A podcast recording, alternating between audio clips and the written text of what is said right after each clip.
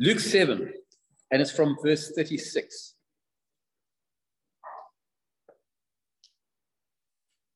One of the Pharisees requested Jesus to come and have dinner with him, and he entered the Pharisee's house and reclined at his table.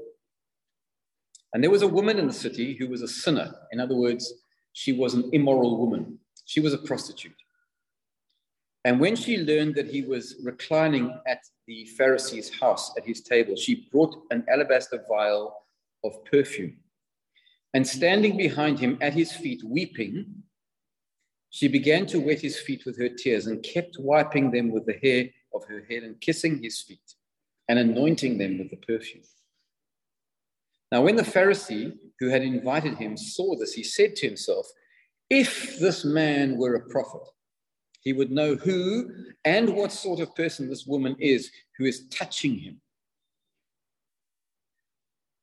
That she's a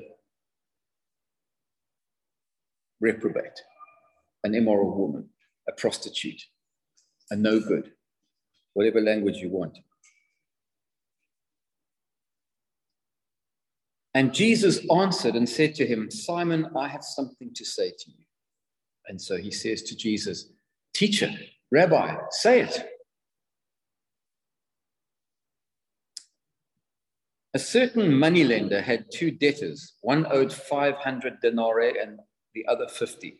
When they were unable to repay, he graciously forgave them both. Which of them, therefore, will love him more?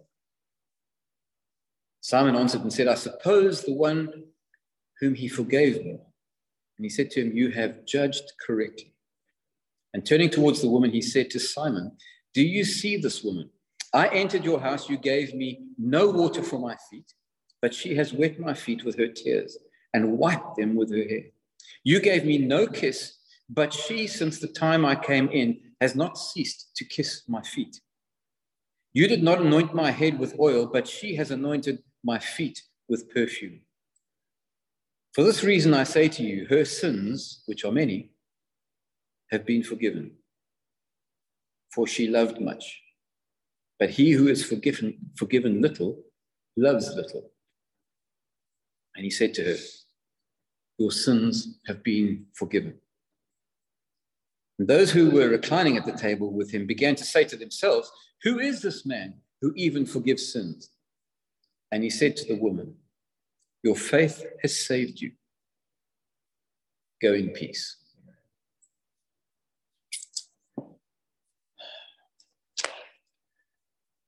Some years back in Stellenbosch. Stellenbosch is one of the centers of culture and arts and music and all sorts of other things in South Africa.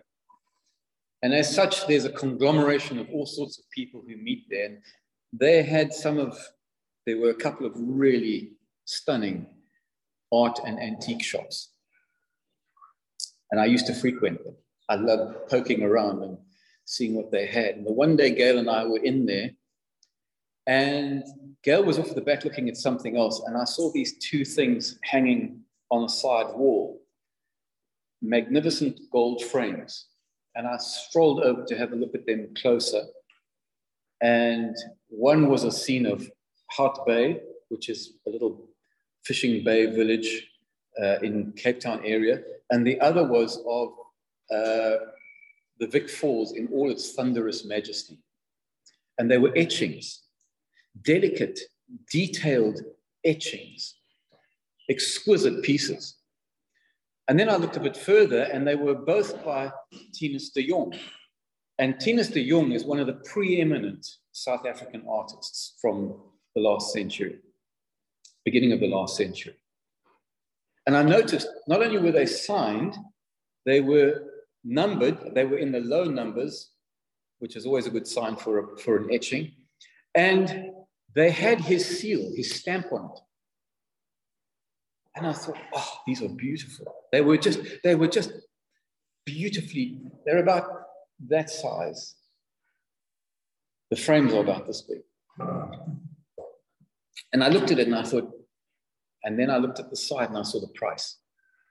And I thought, oh my word, I can't really afford that, but that's a steal.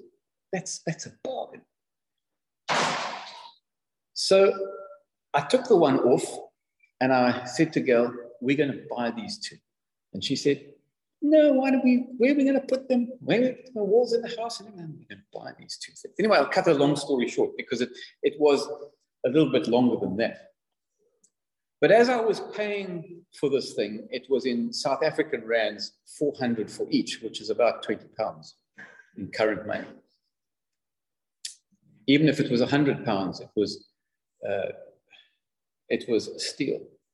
And as the woman was doing my credit card, she looked at it and she looked at these things. She was the owner and she looked at me and she said, I've made a mistake, haven't I? So I just went. Fortunately, it had been processed. Those things are worth thousands of pounds each. I have never in all my years of being in galleries looking at pictures ever seen two things framed as magnificently as those two things are. And they hang in my dining room. You see, we assign value to things, but we also have to recognize the value. Now, on that happy occasion, I was able to look at those things and recognize value. She had been probably so busy with all these things that she had just slapped a thing on it. And I bought many things from her in the past, but that had slipped through the net.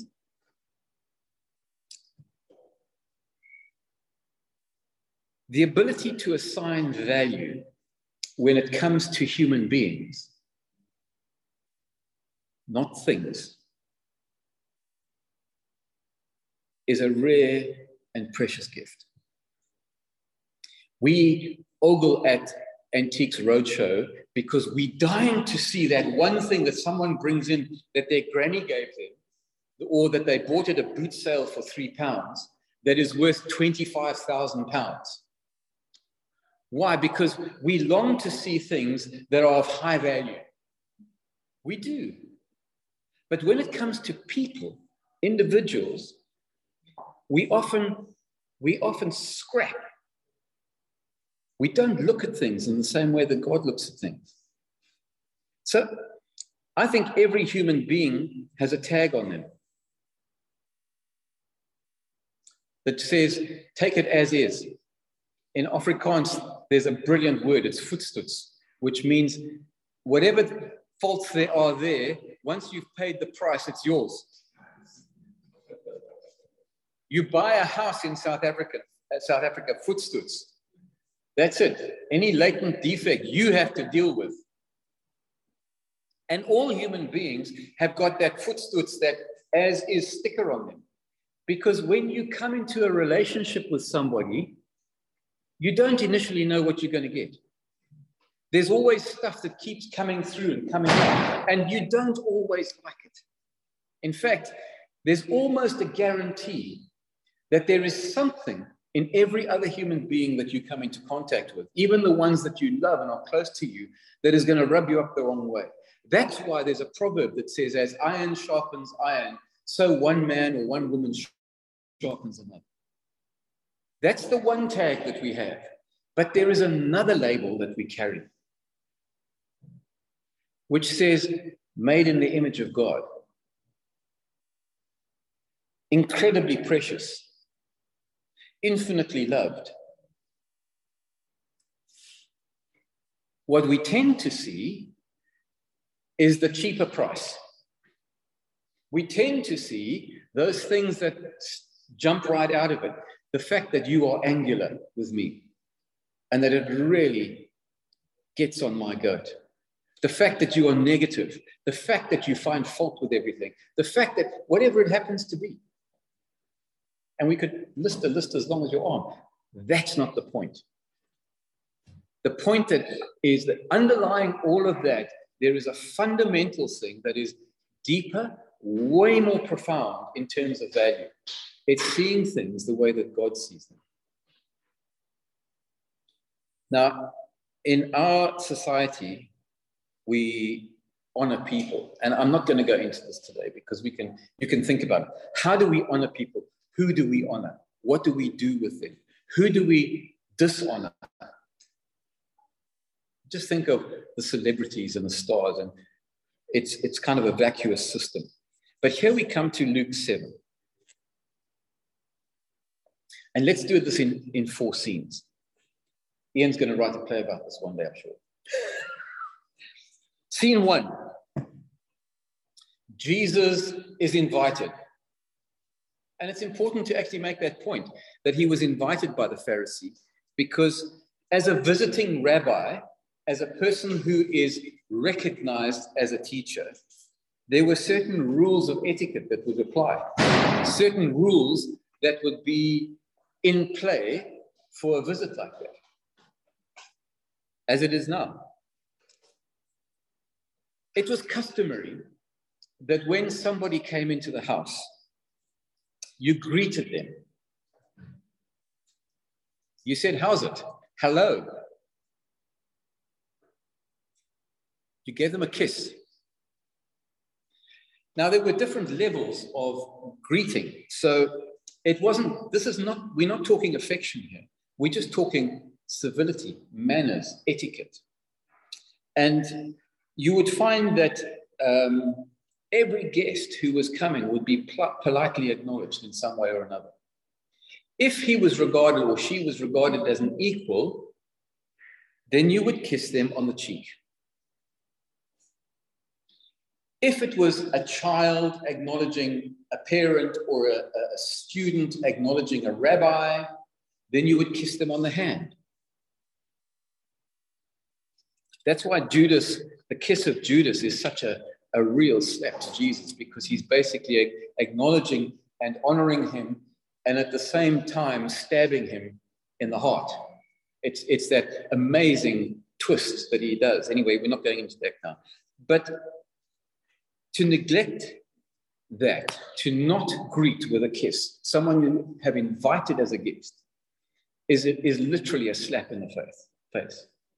Secondly, when you arrived at a meal that you'd been invited to, you would have your feet washed. It was dirty, dusty. How can we put this politely? There's no way. There were animals all over the show. When you arrived, your feet were not clean. There was probably feces of some sort between your toes. It wasn't only that it was pleasant to have your feet massaged. It was a function of health and civility that you would have your feet washed. Now, the higher your status, the more important it was. So if you were honored as a guest, the host himself would actually wash your feet. If you were just somebody, then one of the servants would wash your feet. Often what happened was they would just hand you a bucket and say, "Do your own. They really are messy." Which was borderline offensive, let's just get it there. Washing your own feet when you've been invited to a party was kind of borderline stuff. And then thirdly, so it's the kiss, the washing of the feet, and then thirdly, there was the thoughtful host, let's put it this way, would have anointed you with probably olive oil. Let's just say Israel is stinking hot. No air conditioning, no deodorant. You don't have to use your imagination too much. It was a way of refreshing people and making the place smell a little like Eliza Doolittle and the Little Posy of Violets when you went out in polite society in London years ago. Here's the thing in the story. Scene one, Jesus has entered. No kiss at all. No washing his feet at all. No anointing at all. He's not if you like, an obscure carpenter from up north any longer. Here is a man who's attracting thousands of people with the way that he teaches. And so these are not subtle omissions. These are not just, oops, I forgot kind of things. These are deliberate, intentional slaps in the face, one after the other, to Jesus by Simon. And here's the thing, everybody in the room knows this. And you can almost feel them saying, oh, because it's that kind of thing. And the insult is intentional. It's hostile. It's not quite a declaration of war, but it is a special military operation. And so there'll be tension in the room. That's scene one, this prickly static in the room because of what's not happening. Scene two, banquets are public affairs. The comings and goings, the courtyards of these wealthier people were places where people would come and go. And the way that you ate was to have the table and then you would all lie down facing inwards towards the table. Bit like the Roman style of eating. And there is this woman, as we said, of ill repute, immoral, prostitute, on the fringes of society at best. You see, prostitutes in this context were either slaves and prisoners of war who'd been trafficked into the sex trade, or else they were abandoned children, but they were certainly not from the upper echelons of your social hierarchy. They were the nobodies who got swept under the carpet and who were basically preyed upon. A person who is rejected, ostracized, and who is never, ever acceptable. And she learns of Jesus at the meal, and she comes in, and she must know. Look, we don't want to read too much in here, but she must know that when she enters into that space, that she's going to be a complete outsider. This is not in the dark of night. This is in the broad glare of public spectacle. And she walks into the room. What is she going to do? And what she does catches everybody by surprise. She kisses his feet. Not his cheek, not his hand, but his feet. That's real humility. That's really, don't forget what I said a few seconds ago. His feet are unwashed at this point. And she kisses them. And there are floods of tears, and they begin to fall all over his feet and splatter them. Now, we generally read, as I read it earlier, we read in fast forward. So the whole scene is done. But if you stop it and slow it down slightly, there she is in this room of people who have got food and there's servants all over, and she's weeping. And the tears are flowing sufficiently to wet his feet. That is messy crying, if you've ever seen it. That's floods of tears, as they say. There is kind of a heartbrokenness involved in this. And she floods his feet with her tears. Oh dear, how do you dry it? Can't ask for a towel. So she undoes her hair, because women always had their hair up as a sign of respect. Hair down was regarded as being provocative. And if you were a proper woman and you let your hair down, it was grounds for divorce, because you were basically making eyes at another man. She takes her hair down and she begins to wipe Jesus' feet with her hair. She's now wiping off the mud from his feet that she's created with her tears, with her hair.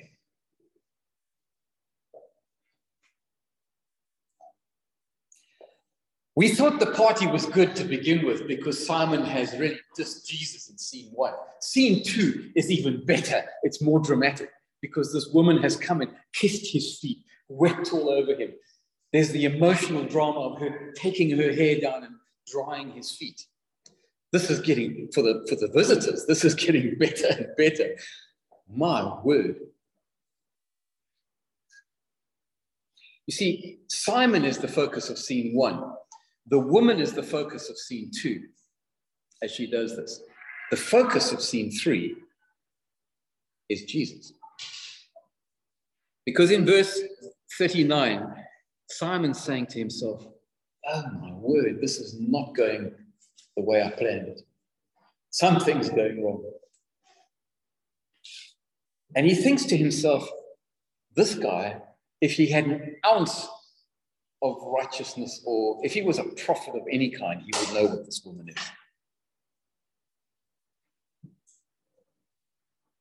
See, the thing is that Jesus knows this woman and he knows Simon. It's phenomenal.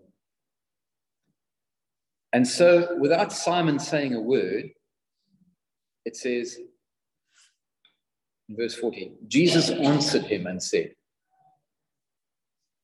it specifically says that he thought in his heart, but without saying a word, Jesus says, Simon, let me tell you, I have something to say to you, he says. And Simon says, Rabbi, say it. All the ears are pricked up now. Is he going to confront Simon? What's he going to say? So he tells a story, another story, a parable. And the parable goes like this. There was a money lender. Two guys owed him a lot of money. One owed him 4 months' salary. The other owed him approximately 4 years' worth of salary. Now, I can see you computing in your heads your salary. 4 months' salary versus 4 years' salary. And then, so why, that's the only time that they use the word moneylender in the New Testament. That's the only time it's ever used. And it means somebody who lends money at a usurious interest. It cripples you. And these two guys are in the same boat. 4 months, 4 years worth of salary. They can't do it. Neither of them can pay it back. They are stitched. And the moneylender, the loan shark, it says, graciously forgives them both. Now already this story is on its head because they don't do that sort of thing. You know, Fred the knife or whatever his name is. He's not going to give forgiveness on debt. He's going to collect every last penny, even if he squeezes it out of your grandmother. But he forgives them graciously, their entire debt. And then Jesus says to Simon, which of them loves him more?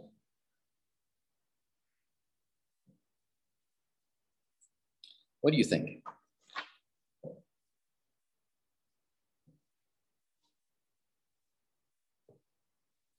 Simon says, well, you see, he's stuck now, isn't he? He's been painted into a corner, really, because the answer is obvious to everyone in the room, isn't it? So he says, well, I suppose it's the one who was forgiven. And Jesus says, bingo, well done. And I'm sure there's an element of, you see, Jesus is now in this scene, he's turned the room around. And I'm sure there's a level of humor in this whole thing. He's essentially saying to him, wow, well done. Bit of sarcasm, I don't know. You've judged correctly. And in the saying of that, he does this. And this is scene four, because this is one of the great conversations of the Bible. In that moment when he says, woohoo, well done, you got it. he continues in the same breath almost, and he turns. I was going to turn and look at Lunette, but I don't think I should. Okay, I'll do it this way. He turns and he looks at the woman, but he continues to speak to Simon. What he's doing is he's including the woman into this conversation. He's bringing her in. So if I'm having a conversation with Marnie and I start to look at Kathy and I'm talking, instinctively what Marnie will do is he'll look over at Kathy because he wants to see what I'm talking about. What Jesus is doing is he's bringing, this is now not a one-way or a two-way conversation, it's a three-way conversation where the woman hasn't spoken. She had no place to speak, but Jesus is including her. And essentially what he's doing is he's making Simon look at her. And he looks at the woman and he says, do you see this woman? Because of course, the answer everybody knows is no, we know what she is, but we do not see this woman. We don't see who she is, how she's got here, what the product of her life is. Why is she doing this thing? She is judged by our etiquette rules, our societal rules.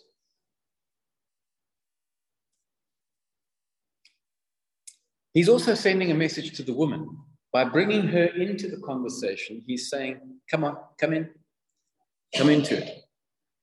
And he says to Simon, I entered your house and you gave me no water for my feet. He addresses the issues. He brings them out onto the table.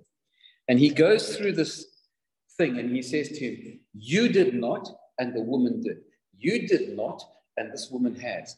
You did not, and look what she's done.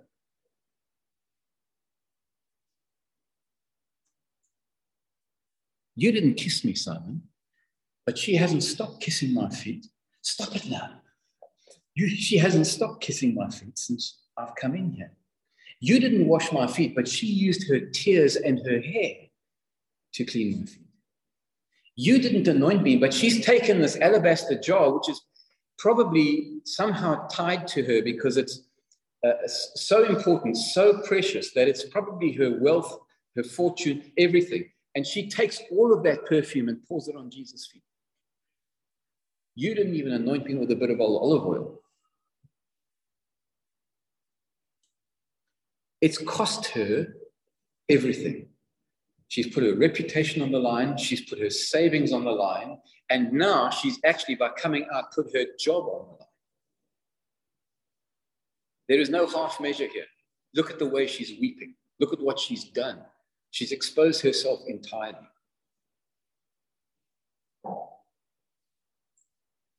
Here's what I think he's saying to Simon. Simon, you look at this woman and you think she owes 4 months' salary. I mean, 4 years' salary. But you are the one who's the great debtor. You are the one who needs to be forgiven. He's looking at this woman and he's saying to her,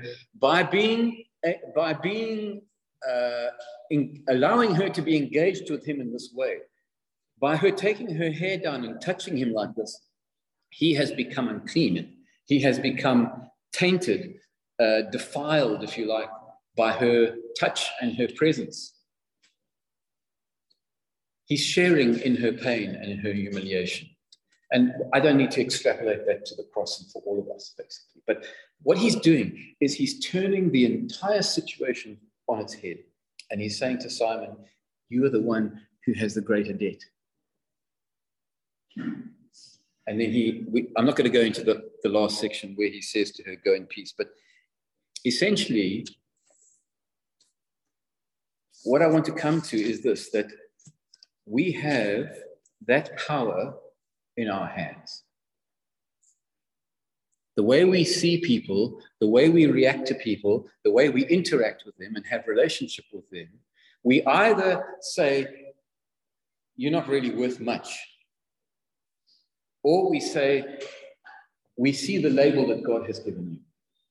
Born in my image, marked by my love.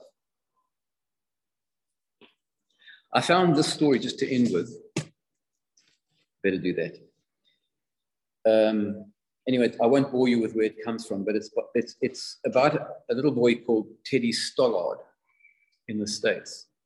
And this goes back quite a few years. It was in a book on sermons that I had years ago.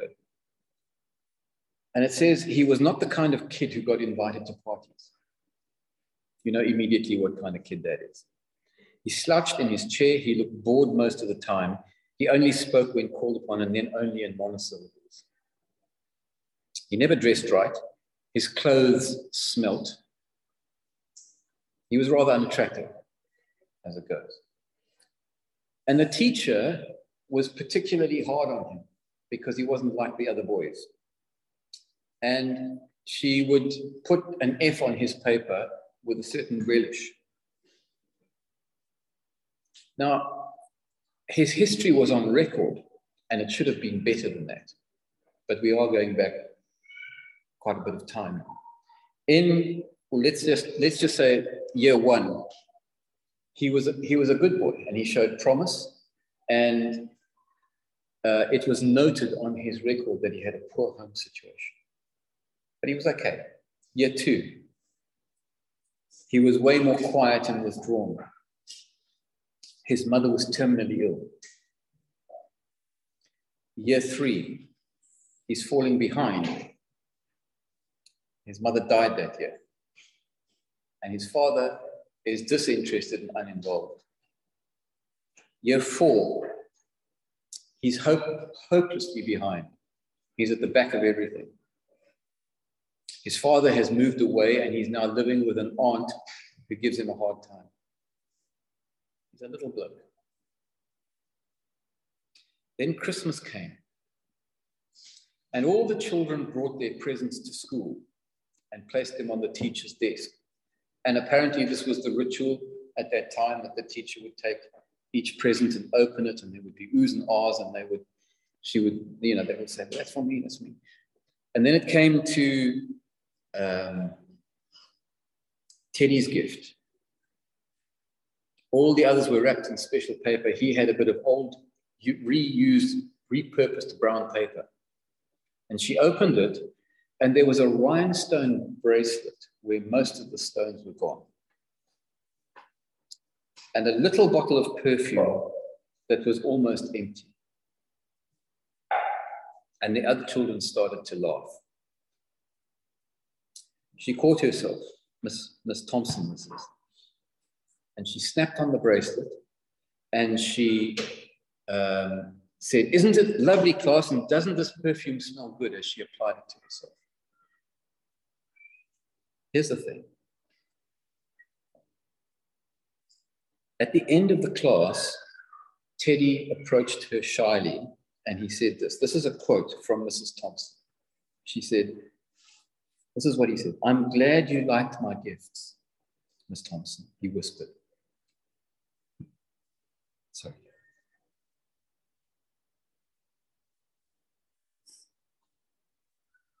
All day long, you smelled like my mother, and her bracelet's nice on you too.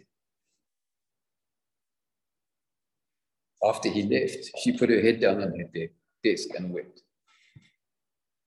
And she asked God to forgive her. Anyway, the long story short is this, that the next day she made an effort, and she started to look after all the kids in the class who were behind. By the end of the year, he just about made it up. She got 3 notes from Teddy over the years, because they kept in touch after all that. This was the first one. Dear Miss Thompson, I wanted you to be the first to know I'm graduating from high school, and I am second in my class. Love, Teddy Stollard. Some 4 years later, there was this note she got. Dear Miss Thompson, I wanted you to be the first to know I'm graduating first in my class. The university has not been easy, but I liked it. Love, Teddy Stollard. Another 4 years later, she got this note. Dear Miss Thompson, I wanted you to be the first to know that as of today, I am Theodore J. Stollard, MD. How about that? Question mark. I want you to come sit where my mother would have sat, because you're the nearest thing to family that I've ever had.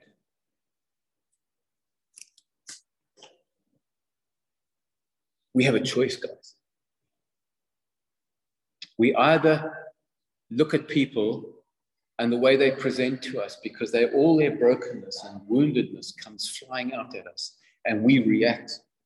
Or we behave like Jesus did, and instead of responding to the slights and the slaps that we get socially and in other ways, we see what is actually there, both in the Pharisee and in the woman who is completely broken and crippled. You see, we assign value, and we are quick to assign value like Miss Thompson did. But Jesus calls us to be bigger than that.